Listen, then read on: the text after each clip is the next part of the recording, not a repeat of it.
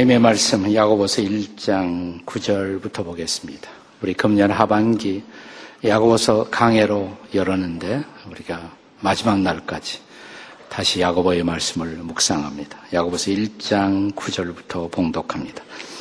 낮은 형제는 자기의 높음을 자랑하고 부한 자는 자기의 낮아짐을 자랑할지니 이는 그가 풀의 꽃과 같이 지나감이라. 해가 돋고 뜨거운 바람이 불어 풀을 말리면 꽃이 떨어져 그 모양의 아름다움이 없어지나니 부한 자도 그 행하는 일에 이와 같이 쇠잔하리라. 아멘. 삶의 성공과 실패를 결정하는 중요한 두 개의 화두가 있다면 그것은 가난과 부요라고 할 수가 있습니다. 대부분의 평범한 인생들은 가난을 탈출하고 가난을 극복하기 위한 일생을 살아갑니다. 그것은 경제적 가난일 수도 있고, 때로는 지위의 가난일 수도 있고, 때로는 명예의 가난일 수도 있습니다. 그래서 인생은 그런 가난을 벗어나기 위한 하루하루를 살아가지만 그것이 실현되지 못했다고 느꼈을 때 필연적으로 실패자 의식을 갖게 됩니다. 내가 원했던 일정한 수준의 경제적인 자리에 도달하지 못했을 때, 내가 원했던 일정한 지위에 도달하지 못했을 때, 내 이름이 그만큼 나타날 수 있는 자리에 도달하지 못했을 때 우리는 실패자라는 의식을 갖습니다. 반면에 대부분의 성공자 의식을 갖고 살아가는 사람들은 이런 가난을 벗어나 일정한 물질적인 부 혹은 지위의 부, 그렇지 않으면 명예의 부를 추구하고 그것이 어느 일정한 수준까지 도달했을 때 성공한 사람이라는 의식을 갖습니다. 그리고 그런 자리에 도달한 그 순간부터 성공을 유지하기 위한 일생을 살아갑니다. 그런데 성경은 이런 과정에서 그가 부자이든 가난한 사람이든 성공한 사람이든 혹은 실패한 사람이든 예외 없이 여러 가지 유형의 시험을 경험한다고 가르칩니다. 야고보서가 시작되는 1장 2절이 그것을 가르쳤습니다. 내 형제들아 너희가 여러 가지 시험을 만나거든 기쁘게 여기라. 여기서 여러 가지라는 말은 원문에 여러 가지 색깔에라는 뜻을 갖고 있습니다. 우리는 지나간 한 해 동안 형형색색의 여러 가지 색깔의 시험들을 문자 그대로 겪어왔습니다. 경제적인 시험, 건강의 시험, 정서적인 자존감의 시험, 혹은 관계의 시험, 부부관계의 위기, 자녀와 부모 사이의 갈등, 또 친구 사이의 단절, 이런 시험을 겪으면서 한 해를 살아왔습니다. 그리고 우리들은 우리 중에 어떤 사람은 그래도 나는 성공적인 한 해를 살았다고 느끼고 또 우리 중에 어떤 사람들은 이 한 해를 실패자라는 의식을 갖고 금년의 마지막 날을 맞이하고 있을 것입니다. 그런데 오늘 본문은 먼저 실패자 의식을 갖고 있는 사람들에게 할 말이 있다고 성경은 말합니다. 구절 말씀을 다시 한번 읽습니다. 구절은 이렇게 시작됩니다. 다 같이 다시 한번 읽습니다. 시작. 낮은 형제는 자기의 높음을 자랑하고 여기서 낮은 형제라는 것은 내 인생이 낮은 자리에 떨어졌다고 느끼는 사람들, 경제적으로 내가 추락했다고 느끼는 사람들, 또 내 지위가 추락했다고 느끼는 사람들, 내 명예가 추락했다고 느끼는 사람들에게 그런데 성경은 깜짝 놀랍게도 낮은 형제는 오히려 자기의 높음을 자랑하라고 말합니다. 여기 성경에 놀라운 역설이 있습니다. 왜 인생의 낮은 자리에 떨어져 있는 사람들에게 높음을 자랑하라고 말하고 있을까요?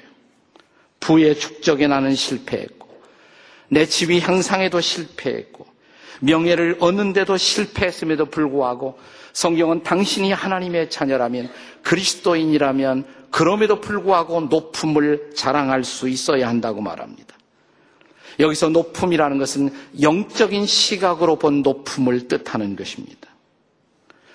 우리가 비록 인생의 자리에서 실패자라고 할지라도 나는 여전히 영적인 높음의 자리에 있다는 것을 기억하라는 것입니다. 어떤 의미에서 우리는 높음의 자리에 있다고 할 수가 있을까요? 영적인 시각에서 볼 때 그렇다는 것입니다. 우선 우리에게는 영적인 놀라운 부여가 주어져 있습니다. 내가 경제적으로 성공했던 실패했던 상관없이 우리 모든 그리스도인들은 영적인 부요를 갖고 살아가는 사람들이라는 것입니다. 자, 여기 성경은 우리가 얼마나 영적인 부요의 자리에 서 있는가를 깨우치기 위해서 한 권의 책을 선물로 주었습니다. 그 책이 바로 에베소서라는 책입니다. 에베소서에게 중요한 주제가 있다면 한마디로 말해서 어떤 외국의 성경학자는 에베소서의 주제를 be rich라는 말로 설명했습니다. 부자가 되라. 또 부요하여라. 이렇게 말할 수가 있습니다. 우리가 에베소서를 연구해 보면 에베소서를 풀은 중요한 열쇠 단어가 바로 부요라는 단어입니다. rich, 영어로 rich라는 단어입니다. 그리스도인들은 rich하다. 이렇게 성경은 계속해서 말합니다. 그런데 우리말 번역에는 에베소서에서 그 단어가 풍성이라는 말로 주로 번역되어 있습니다. 예컨대 에베소서 1장 7절에 보면 우리에게는 은혜가 이미 풍성하다고 말합니다. 하나님의 놀라운 은혜가 부요하게 주어졌다는 것입니다. 에베소서 1장 18절에는 소망이 풍성하다고 말합니다. 우리가 그리스도인이 되는 순간 놀라운 소망을 주께서 풍성하도록 주셨다는 것입니다. 우리는 소망이 리치한 사람이라는 것입니다. 그런가 하면 영광이 풍성하다고 또 말합니다. 하늘의 놀라운 영광이 우리에게 주어져 있다는 것입니다. 에베소서 3장 8절에는 그리스도로 풍성하다고 하나님의 아들이신 그리스도의 풍성함이 우리에게 주어져 있다고 말합니다. 같은 야고보서 2장 5절에는 믿음의 부요를 말합니다. 놀라운 믿음, 부유한 믿음을 선물로 우리에게 주었다는 것입니다. 그렇다면 우리는 결코 가난한 사람이 아니에요. 그래서 우리가 물질적인 가난을 내가 때문에 싸우고 있다고 할지라도 우리는 자존심이 추락할 필요가 전혀 없다는 것입니다. 사실은 당신은 위치하다라고 말합니다. 고개를 드십시오. 어깨를 펴십시오. 내가 경제적인 실패의 한 해를 살았다 할지라도 나는 여전히 위치한 사람이라는 영적인 시각 앞에 눈을 열어보십시오. 에베소서 2장 5절 이하 6절에 보면 뿐만 아니라 우리는 놀라운 지위를 갖고 있다고 성경은 말합니다. 우리 에베소서 2장 5절과 6절을 한번 같이 읽어보실까요? 자, 에베소 2장 5절과 6절입니다. 다 같이 시작. 허물로 죽은 그리스도와 함께 살리셨고 또 함께 일으키사 그리스도 예수 안에서 함께 하늘에 앉히시니 죄와 허물로 죽었던 우리를 살리신 다음에 그리스도가 부활했을 때 우리도 부활한 존재이며 그리스도가 승천했을 때 영적으로는 이미 우리도 그리스도 안에서 하늘의 보좌에 앉히신 바 되었다고. 비록 우리는 이 땅에서 호적거리며 살고 있지만 우리는 이미 하늘나라에 그리스도와 더불어 앉아 있는 자라고. 내가 그리스도 안에 있다면 그분이 나를 위해 부활하셨을 때 나도 부활했으며 그가 승천했을 때 나도 승천했으며 그가 하나님 우편 보좌에 앉아 계시다면 그리스도 안에 있는 나는 이미 거기에 있다는 것입니다. 그것이 바로 우리의 집이라는 것입니다. 여러분 세상 사람들의 높음에 우리가 어, 열등감을 가질 필요가 전혀 없다는 것입니다. 우리는 그리스도와 함께 하늘에 앉히신 바 된 자라.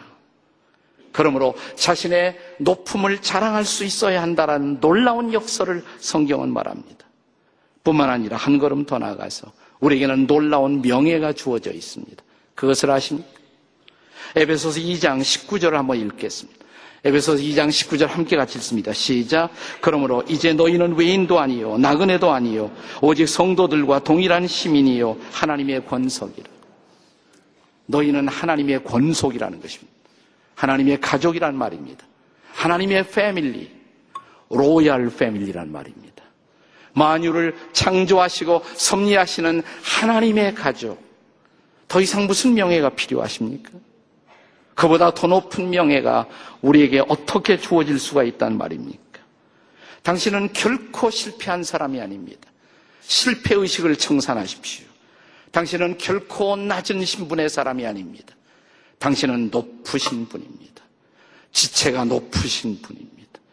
이 한 해를 청산하면서 나를 붙들고 있었던 모든 열등감에서 벗어나십시오. 나는 결코 낮은 사람이 아니라는 것입니다. 낮아진 형제들이요. 세상이 당신을 낮은 사람으로 취급했다고 해서 절대로 주눅들지 마십시오. 고개를 드십시오. 어깨를 펴십시오. 자신의 높음을 자랑하십시오. 나에게는 놀라운 영적인 부여, 영적인 지위, 그리고 영적인 명예가 주어져 있기 때문입니다. 물론 그것은 내가 획득한 것이 아닙니다. 그것은 은혜로 그렇게 된 것입니다. 그렇다면 주님의 은혜가 가져다 준 그 영적인 부여를 자랑하며 살 수가 있어야 합니다. 물질이 가난하다고, 지위가 추락했다고, 내 명예가 추락했다고 여러분 실망하지 마십시오. 적어도 영적인 시각으로 볼 때 나는 아직도 부유한 사람이라고. 나는 놀라운 그리스도와 함께 하늘에 앉히신 바 된 자라고. 나는 하나님의 로얄 패밀리의 권속에 속한다고. 그렇다면 이 한 해를 마무리하면서 우리는 결코 위축될 필요가 없습니다. 감사한 마음으로 남은 인생의 시간을 당당하게 다시 설계를 시작하십시오. 우리 세상 사람들이 지난주에 제가 말씀을 드렸습니다마는 송년회 할 때 송년사로 쓰는 많은 말이 있다는 것을 지난주에 소개했습니다. 그 중에 하나 해당화 그것도 좋더라고요. 해 해를 더할수록 당 당당하고 화 화려하게 사십시다. 옆에 사람에게 다 같이 해당화 시작. 예. 어깨를 펴세요. 고개를 드세요. 여기 성경은 낮은 형제들은 높음을 자랑하라 역설을 말합니다. 그러나 이제 성경은 또다시 소위 성공의식을 갖고 있는 분들에게 할 말이 있습니다. 10절에서 소위 부자들, 내 물질이 많이 소유되었다고 느끼는 분들, 지위가 높다고 느끼시는 분들, 또 명예가 높아졌다고 느끼시는 소위 성공의식을 갖고 있는 사람들에게는 성경이 어떻게 말하는 줄 아십니까? 부한 자는 자기의 낮아짐을 자랑하라고 말합니다. 왜냐하면 그가 자랑하는 모든 세상적인 것들이 풀의 꽃같이 지나갈 수가 있기 때문입니다. 11절을 읽겠습니다. 다 같이 읽습니다. 11절 다시 한번 시작. 해가 돋고 뜨거운 바람이 불어 풀을 말리면 꽃이 떨어져 그 모양의 아름다움이 없어지나니 부한 자도 그 행하는 일에 이와 같이 쇠잔하리라. 사람이 획득한 부, 사람이 획득한 소위 성공 결코 오래가지 못합니다. 해가 돋고 뜨거운 바람이 불어 풀을 말리듯 이 모든 것은 신속하게 사라집니다. 그러므로 자랑할 것은 세속적인 부, 세속적인 성공이어서는 안 된다는 것입니다. 소위 성공한 사람들이 자랑할 것 딱 하나 있습니다. 낮아짐을 자랑하라는 것입니다. 10절에서 이러한 부요함, 이러한 지위, 이러한 명예가 있음에도 불구하고 내가 낮아질 수 있다는 것을 자랑하라고 성경은 말합니다.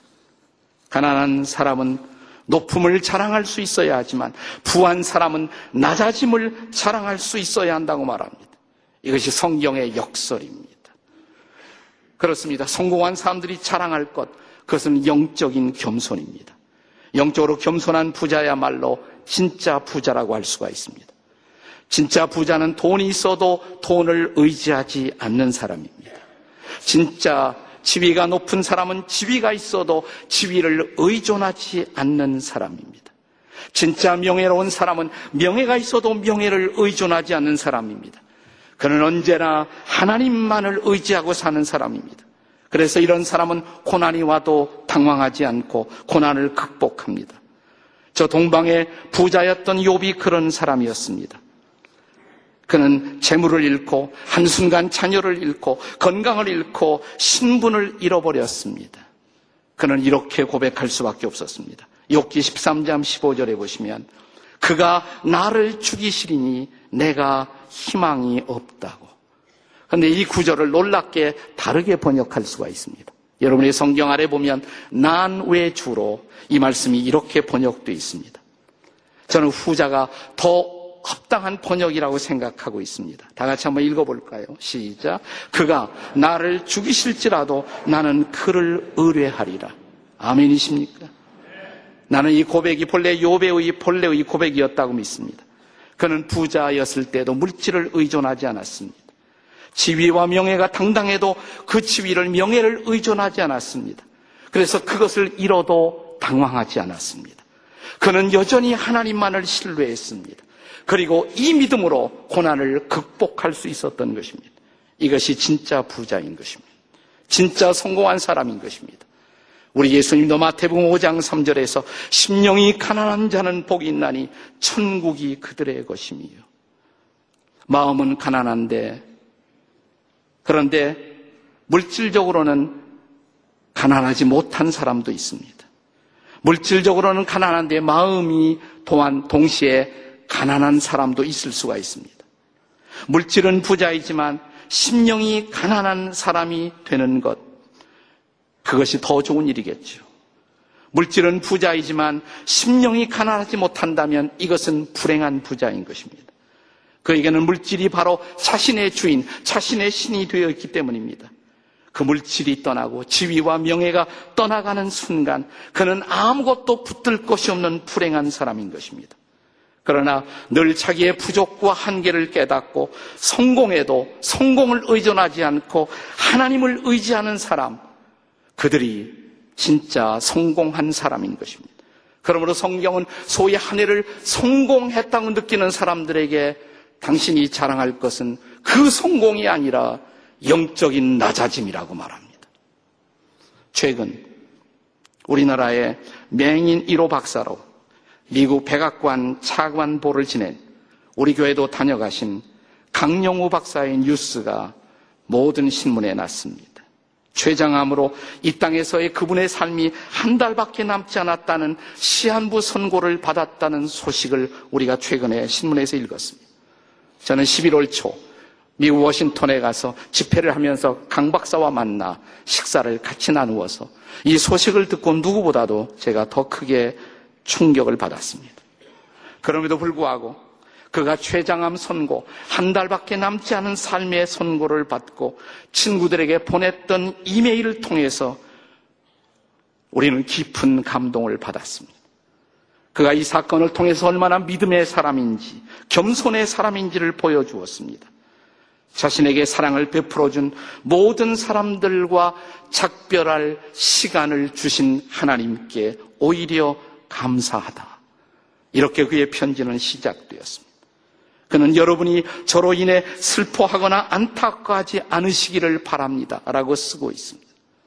중학교 시절 실명을 통해서 저는 맹인이 되었지만 오히려 이것을 통해서 상상할 수 없는 역사를 체험하게 하신 하나님께 감사를 드리며 또한 나를 사랑해 주신 여러분들에게 저의 삶은 여러분 때문에 사랑으로 충만했고 은혜로 충만할 수 있었음을 감사드립니다.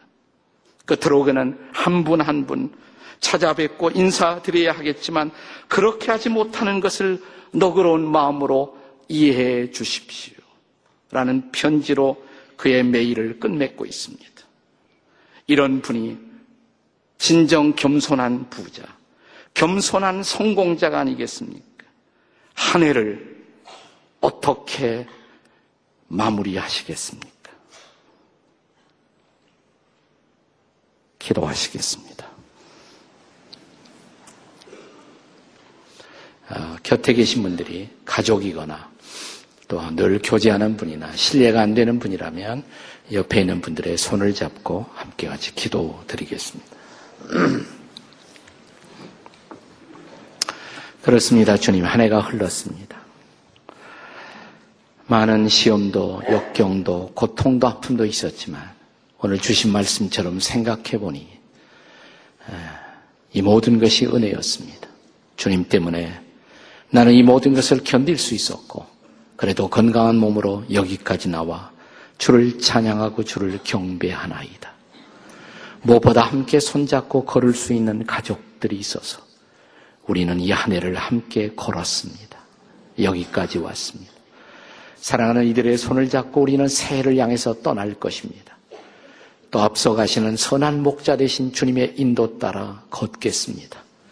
이제는 우리 주 예수 그리스도의 은혜와 하나님 아버지의 사랑과 성령의 교통케 하심이 오늘 말씀을 받고 삶의 장으로 나아가는 당신의 자녀들, 저들의 걸음걸음 저들의 가정, 저들의 사업 일터마다 성령의 은혜와 축복과 함께 하심이 새해를 향해서 계속될 수 있기를 간절히 축원하옵나이다.